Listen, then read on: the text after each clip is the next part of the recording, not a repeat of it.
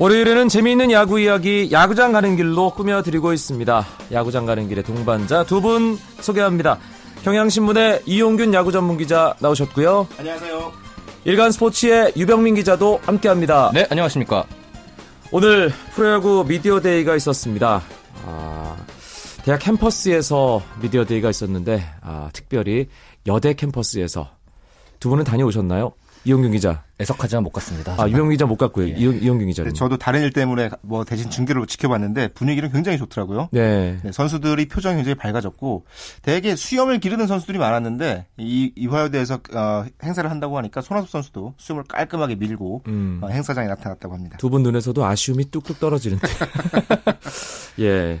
선수들이 이 확실히 용모를 단정하게 하고 온 네. 것에서도 알 수 있듯이 많이 설렜겠어요. 제가 어제 이제 울산에서 롯데 하나를 취재를 했는데 손아섭 선수의 그 경기 전부터 저한테 이대는 어떻게 생겼어요부터 예, 지금 개강 개강했죠부터 예, 이렇게 많은 궁금증을 저한테 물어보더라고요. 그러면서 학생들이 학교 안에 잔뜩 있었을 거 아니에요. 그렇죠. 오늘. 뭐 오늘 잔뜩 네. 있었겠죠. 월요일이니까 또 그리고 어, 아, 선수들은 유니폼을 입고 나왔습니다. 그래서 제가 야 그래도 좀 신경 써야겠네 했더니 아, 유니폼이라 나의 진면목을 보일 수 없어 아쉽다고 이렇게 되게 아쉬움을 나타냈는데 그래도 뭐 선수들 유니폼 깔끔하게 입으니까 멋있는 모습이었습니다. 선수들은 유니폼 입을 때가 제일 멋있어요, 사실. 어, 이날 행사에 그 이화여대 학생들을 위해서 처음에 표를 100 100장을 준비를 했다고 그래요. 근데 워낙 서- 사람들이 많이 몰려와서 그 학교 측에 배부한 표를 200장으로 늘렸고 이날 700명이 넘는 팬들이 몰려왔다고 합니다. 네. 뭔가 눈빛 교환 같은 게 있었는지 그 부분도 추가 취재를 통해서 나중에 유병민 기자 꼭 알려주세요. 네, 알겠습니다. 네.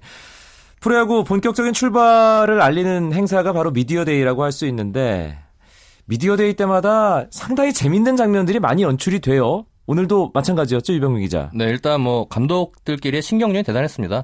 일단 앞줄에 앉은 작년 그 포스트 시즌 진출했던 감독들은 뭐 시원하게 뭐 개막전 선발 투수나 뭐 전력들을 다 공개를 했는데요. 작년에 가을 야구를 실패했던 감독들은 좀 몸을 사리는 모습이었습니다. 특히 뒷줄 맨, 처음, 맨 앞에 앉은 야, 뒷줄 맨 왼쪽에 앉은 김시진 감독이 앞에 다 공개를 했지만은 선발 투수 공개하지 않으면서 다른 감독들도 공개를 안 했는데요. 근데 개막전이 롯데와 하나가 맞붙습니다. 제일 마지막에 그 답변인데 김웅룡 감독이 롯데가 하나 하는데 나는 왜 하냐 이런 식으로 끝까지 김시진 감독을 유도했지만 김시진 감독은 끝내 선발 투수를 밝히지 않았습니다. 행사 초반부터 각 팀 감독들이 분위기를 이 달아오르게 만들었는데 네. 전날 어떤 이야기를 해야 할지 감독들이 미리 좀 준비를 하고 나오나요? 어떻습니까? 음, 정해진 질문들은 몇 가지 정해져 있거든요. 네. 어, 그래서 그건 미리 받아서 준비를 하고 감독 혼자 고민하는 것이 아니라 홍보팀과 같이 고민하는 경우도 굉장히 많습니다. 아, 그래서 정해진 답변을 하고 선발 투수를 밝힐까 말까도 뭐 그런 것을 통해서 결정이 되죠. 각 팀마다 두 명씩의 대표 선수가 오늘 미디어데이에 나섰습니다. 네. 대표 선수들은 누가 선정하는 건가요, 유병민 기자? 원래 이게 어, 예전- 예전에는 이제 주장과 그리고 신인 선수를 부른 적이 있었습니다. 근데 신인 선수들은 아무래도 그런 큰 무대에 나가면 얼고 약간 말을 잘 못하거든요. 네. 그래서 좀 재미가 반감이 된다 싶어서 올해 같은 경우에는 투타에서 핵심적인 인물들을 많이 불렀다고 해요. 그래서 역시 또 잘하는 선수인 만큼 서로 신경전도 펼쳤고요. 입담도 대단했습니다. 음, 오늘 좀말 잘하는 선수들, 한국 프로야구 최고의 선수들이 이 미디어데이에 함께 했는데, 어, 선수들이 어떤 이야기를 했는지 잠시 후에 에, 뭐 얘기를 나눠보도록 하고요. 우승 후보와 다크호스를 지목하는 그런 시간도 있었죠. 그렇습니다. 맨 첫 번째 질문으로 각 감독들에게 올해 우승 후보와 다크호스를 질문한 아, 내용이 있었는데 어, 삼성의 유준일 감독은 어, 다 우승 후보를 꼽기가 좀 어렵다. 그리고 대부분 우승 후보가 누가 될지 모르겠다. 어, 느 팀이든 할 수 있다라는 분위기였는데 한화의 김웅룡 감독은 이 지난해 기아를 어, 선택을 했다가 부상 선수가 많아서 못했다. 그러면서 이번에는 기아가 우승을 할 것 같다라고 얘기를 했고 손흥민 감독은 그에 어, 따라서 어, 다크호스는 한화가 될 것 같다라고 음. 얘기를 했습니다. 근데 대세는 역시 3년 연속 우승을 했던 삼성이 우승 후보로 많이 점쳐지는 분위기고요. 다크호스로는 아, 지난 시즌 돌풍을 일으켰던 막내 구단 NC가 선정이 됐습니다. 어허, 이 스승과 제자가 주거니 받거니 약간 덕담을 네. 예 코끼리 감독님과 그러면서 이제 예. 김웅룡 감독이 한숨이 굉장히 많은 팬들의 그런 예, 기아가 잘 되길 바라 마음이 시켰는데 어휴 한마디에 그냥 700명이 자지러졌습니다. 네. 가장 크게 모두를 동요시켰던 순간이 있었다면서요. 선발 투수 발표할 때 LG 김기태 감독의 한마디에 기자들도 팬들도 다들 깜짝 놀랐다던데요. 네, 그 지난해 성적 순으로 이제 선발 투수를 발표를 했는데 일단 삼성은 유진 감독이 윤성환 선수를 개막전에 내보낸다고 했습니다. 그리고 이어서 두산의 송일수 감독이 니퍼트를 개막전에 내보낸다고 했는데 그 이어 바통을 받은 김기태 감독이 니퍼트를 상대할 투수를 김선우로 지목을 했습니다. 아... 예상을 좀 깬 선택이라서 정말 팬들이 술렁거렸고요. 인터넷 게시판은 뭐 정말 난리가 났었습니다. 네. 그리고 이제 이어서 이제 어, 넥센의 염경엽 감독이 베네켄 선수를 선발로 내세웠고요. 네, 넥센을 상대하는 SK는 이제 김광현 선수가 나올 예정입니다. 아까 얘기했지만은 김시진 감독의 롯데 그리고 한화의 김응용 감독은 선발 투수를 밝히지 않았고요. 선동열 감독도 아직은 미정이라고 얘기했습니다. 김기태 감독 상남자네요. 그렇죠. 네. 어떻게 해석을 해야 될까요? 김선우 선수 선발 카드. 아, 일단 기, LG가 김선우 선수를 개막전에 아, 내세우게 된 가장 큰 이유는 리즈 선수의 공백이죠. 어, 원래는 리즈 선수가 맡아줘야 할 자리에 선수가 1선발로 나오게 될 텐데 어, 그 다음으로 좋은 선수가 아무래도 리오단보다는 류제국 선수가 굉장히 배짱이 있고 좋은 투구를 하기 때문에 류제국 선수로 결정을 했지만 LG의 일정상 두산과의 개막 2연전을 치르고 나면 SK와 경기를 치르게 됩니다. 네. 유재국 선수가 SK에 워낙 강한 모습을 보이고 있거든요. 그리고 그게 LG의 공식적인 홈 개막전이잖아요. 그렇죠. 그래서 유재국 선수가 3번으로 밀리고 나니까 그래서 나온 고민 끝에 김선우 선수를 1선발로 내정한 것으로 알려져 있습니다. 아, 그 경기는 두산과 LG, LG와 두산의 개막전에 두산맨이었던 이 김선우 선수가 선발로 나온다. 상당히 잠실에 관심 쏠리겠는데요, 토요일에. 뭐 벌써부터 지금 팬들은 뭐 입장권을 구해야 된다 난리가 났고요. 두산 팬들 같은 경우에는 어, 어쨌든 간에 김선우 선수 두산에서 오래 있었잖아요. 이제 예우를 해주겠다. 하지만 승부가 시작되면 뭐 얄짤 없다 속된 말로 예 이렇게 여기까지 지금 하고 있는데 예. 어쨌든 간에 지금 졸지에 잠실의 개막전이 가장 큰 이슈로 떠올랐습니다. 실제로 네. 역대 프로야구 개막전 중에 전신 OB, MBC를 다 포함해서 두산과 LG가 맞붙었던 적이 9번 있었거든요.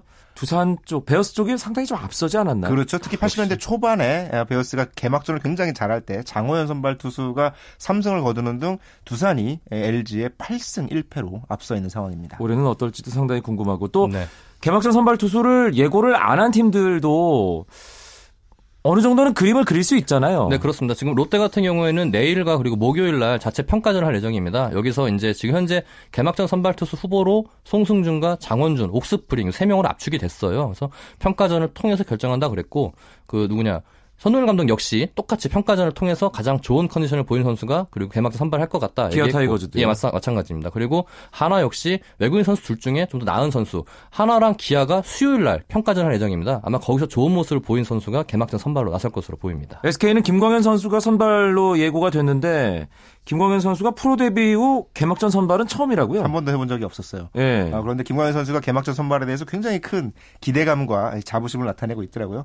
아, 캠프 동안 정말 많은 훈련 그리고 건강하게 훈련을 마쳤고 이미 구속이 150km 넘을 정도로 굉장히 좋은 컨디션을 보이고 있기 때문에 김광현 선수가 개막전에서 어떤 모습을 보이냐에 따라서 SK의 전체 시즌 흐름의 판도가 바뀔 수도 있을 것 같습니다. 그런데 손아섭 선수와 김광현 선수의 이, 한 얘기들이 네. 상당히 팬들을 재밌게 했다고요. 손아섭 선수가 이제 올 시즌 각오를 묻는 그 진행자의 질문에 지금까지 야구를 해오면서 작년에 처음으로 가을 야구를 못했다 그래요. 음. 포스트 시즌을 못했는데 정말 심심하고 좀 속상했다 이렇게 얘기했습니다. 그러니까 이어서 김광현 선수가 손아섭 선수가 지금까지 포스트 시즌 가을 야구 못 했다고 하는데 나는 지금까지 계속 야구를 하면서 한국 시리즈를 처음으로 못 해봤다 이렇게 맞받아쳤어요. 순간 손아섭 선수의 표정이 약간 일그러지더라고요. 그러면서 김광현 선수가 이제는 우리가 우승을 뺏어올 때가 됐다. 개막전에서 잘하겠다는 이런 다부진 각오를 밝혔습니다. 또 기억할 만한 재미있는 얘기, 선수들 입에서 나온 얘기 어떤 게 있었을지 뭐 일단 그 예, 선수와 선수끼리 질문을 이렇게 묻는 대답이 있었습니다. 그래서 넥센의 한윤희 선수가 손아섭 선수에게 이름을 바꿔서 잘 되셨는데 내, 나이가 이름을 바꾸면은 뭘로 바꾸면 좋을까요? 이렇게 물어봤더라고요. 손아섭 선수가 내가 당시 이름을 바꿀 때는 정말 떨어질 데가 없기 때문에 최후의 방법으로 이름을 바꿨는데 한현희는 지금 젊은 나이에 홀당도 해보고 잘 나가지 않냐? 떨어질 곳이 많기 때문에 굳이 이름을 바꿀 필요가 없다고 이렇게 또 약간 약간 어, 공격을 날렸습니다. 네. 기아의 양현종 선수는 이용찬 선수에게 질문을 했거든요. 이팀 우승과 아시안 게임 금메달 중 하나를 선택하라고 뭘 할 것이냐. 그때 이용찬 선수가 잠깐 고민하다가 군대는 언제든지 가면 되지만 우승은 언제든지 할 수 있는 곳이 아니기 때문에 이야. 팀 우승을 먼저 하겠다. 라고 얘기를 했습니다. 알겠습니다. 월요일 밤에 스포츠 스포츠 채워드리는 시간이죠. 재밌는 야구 이야기, 야구장 가는 길, 경향신문의 이용균 야구 전문 기자, 일간스포츠의 유병민 기자와 함께하고 있습니다. 앞서 프로야구 미디어데이 분위기를 살펴봤습니다. 이제 시즌을 앞둔 각 구단의 분위기 또 전력 아, 짚어보겠습니다. 일단 2014 시즌 일정 달라지는 점들 정리하고 넘어가죠. 야구장 가는 길에 공식 정리남 유병민 기자. 네, 일단 오는 토요일 29일 날 어, 역사적인 2014 프로야구 개막전이 열립니다. 그리고 이제 주말 3연전 또는 두, 어, 2연전의 경기가 비로 취소되면은 해당 경기를 월요일에 편성을 합니다. 드디어 이제 월요일까지 야구를 해서 일주일 내내 야구를 할지 모르는 그런 시대가 도래했는데요. 이게 9월 열리는 인천 아시안 게임 때문에 페넌트레이스 일정이 늦춰질 것을 고려해서 이렇게 편성을 했습니다. 네. 여기에 또 보크와 위협구에 대한 규정이 강화 눈에 띄는데요. KBO 규칙위원회는 어, 투수판에 중심을 중심발을 낸 투수가 1, 3루에 송구하는 신용 만 되고 실제로 공을 던지지 않으면 보크를 선언한다고 이렇게 밝혔습니다. 또 여기 지난 시즌에 이제 그 리즈 선수가 배영섭 선수의 그 머리를 맞히면서 이제 논란이 됐던 그 헤드샷에 대해서도 즉각 퇴장을 하기로 결정을 했고요. 또 야구 팬들을 위해서 하절기 즉 7월과 8월을 제외한 정규 시즌 동안 일요일과 공휴일 경기는 오후 2시에 하기로 편성했습니다. 다음 날 월요일 날 좀 출근을 하기 위해서 좀 배려한 것으로 보입니다. 네, 이번 시즌 앞두고 야구장 가는 길 시간에도 2014 어, 시즌의 가장 큰 변수 뭐 이런 얘기를 하면서 외국인 타자들의 등장 언급을 그렇죠? 했었는데요. 네. 어, 각팀 속으로 좀 들어가 보겠습니다. 지난 시즌 4강 에 올라서 가을 야구를 했던 네 팀 먼저 살펴볼 텐데요.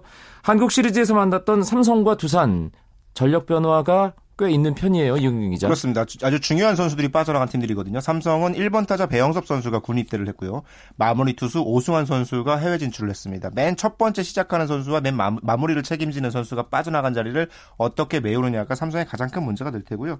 어, 두산 또한 이 센터 라인이 한꺼번에 빠져나가는 어, 려움을 겪었습니다. 이 이종욱, 손시현 선수가 FA로 모두 NC로 옮겼고요. 여기서 최, 최준석 선수도 빠져나갔고 이 김선호 선수와 임재철 선수도 LG로 어, 옮기게 되면서 특히 김선호 선수는 개막전 선발로 맞짱들 하게 됐잖아요. 그렇죠. 이 부분 베테랑들의 빠진 공백을 어떻게 메우느냐가 아, 이번 시즌의 가장 큰 숙제죠. 사실 이렇게 변화가 있을 때 시즌 초반의 분위기를 잘 다잡으면 괜찮은데 그렇죠. 자칫 초반에 분위기가 안 좋으면 이게 이런저런 말이 섞이면서 어려운 시즌을 보낼 가능성도 상당히 크잖아요. 그래서 삼성으로서는 이 마무리를 맡아줄 안지만 선수의 시즌 초반 활약이 굉장히 중요하고요. 두산으로서도 이종욱 선수를 대신해서 1번 타자로 들어서는 민병헌 선수의 타격 컨디션이 굉장히 중요할 것 같아요. 음. 여기에 더해서 최진석 선수가 빠진 자리를 오재일 선수가 어떻게 메워주느냐도 굉장히 중요합니다. 지난 시즌 플레이오프에서 아쉬움을 삼켰던 네. LG 준 플레이오프에서 두산에게 끝까지 따라갔지만 패했던 넥센 두 팀은 어떻습니까 유병민 기자? 일단 LG 같은 경우에는 눈에 띄는 게 유일하게 외국인 선수가 한 명 없습니다. 지금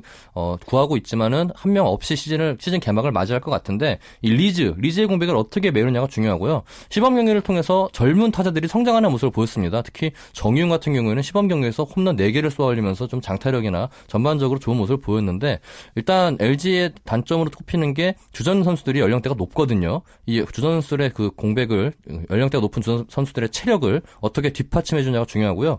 넥센 같은 경우에는 오늘 미디어대에서 이태크 선수가 얘기를 했지만은 자기들은 크게 전력 이탈이 없다고 이렇게 얘기를 했습니다. 네. 그래서 이제 저, 어, 지난 시즌에 잘못했던 점을 좀 보완하면은 더 좋은 성적을 낼 수 있다고 자신했는데 역시 NC가 어, 넥센 같은 경우에는 외국인 선수 로티노가 아직 부상에서 좀 어, 어, 회복을 잘 못한 모습인데 어떻게 활약을 하느냐가 중요할 것 같습니다.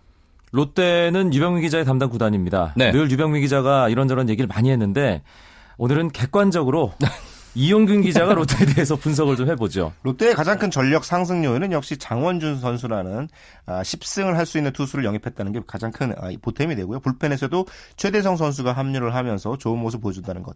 전체적으로 마운드가 강하다는 평가를 받았었는데 그 부분이 더 강해진 느낌이 있거든요. 안정적인 전력을 구축할 수 있고 타선에서도 이 최준석 선수가 가세를 하면서 무게감이 좀 높아진 측면이 있습니다. 다만 아, 그동안 고질적인 문제였던 1번 타수 문제를 어떻게 해결할 것인가 그리고 최준석 선수 한 명 가지고 어떻게 과거의 어떤 중심 타선의 무게감을 회복할 수 있을 것인가. 특히 히메네스 선수가 부상을 당하는 바람에 시즌 개막 초반 합류가 좀 어렵잖아요.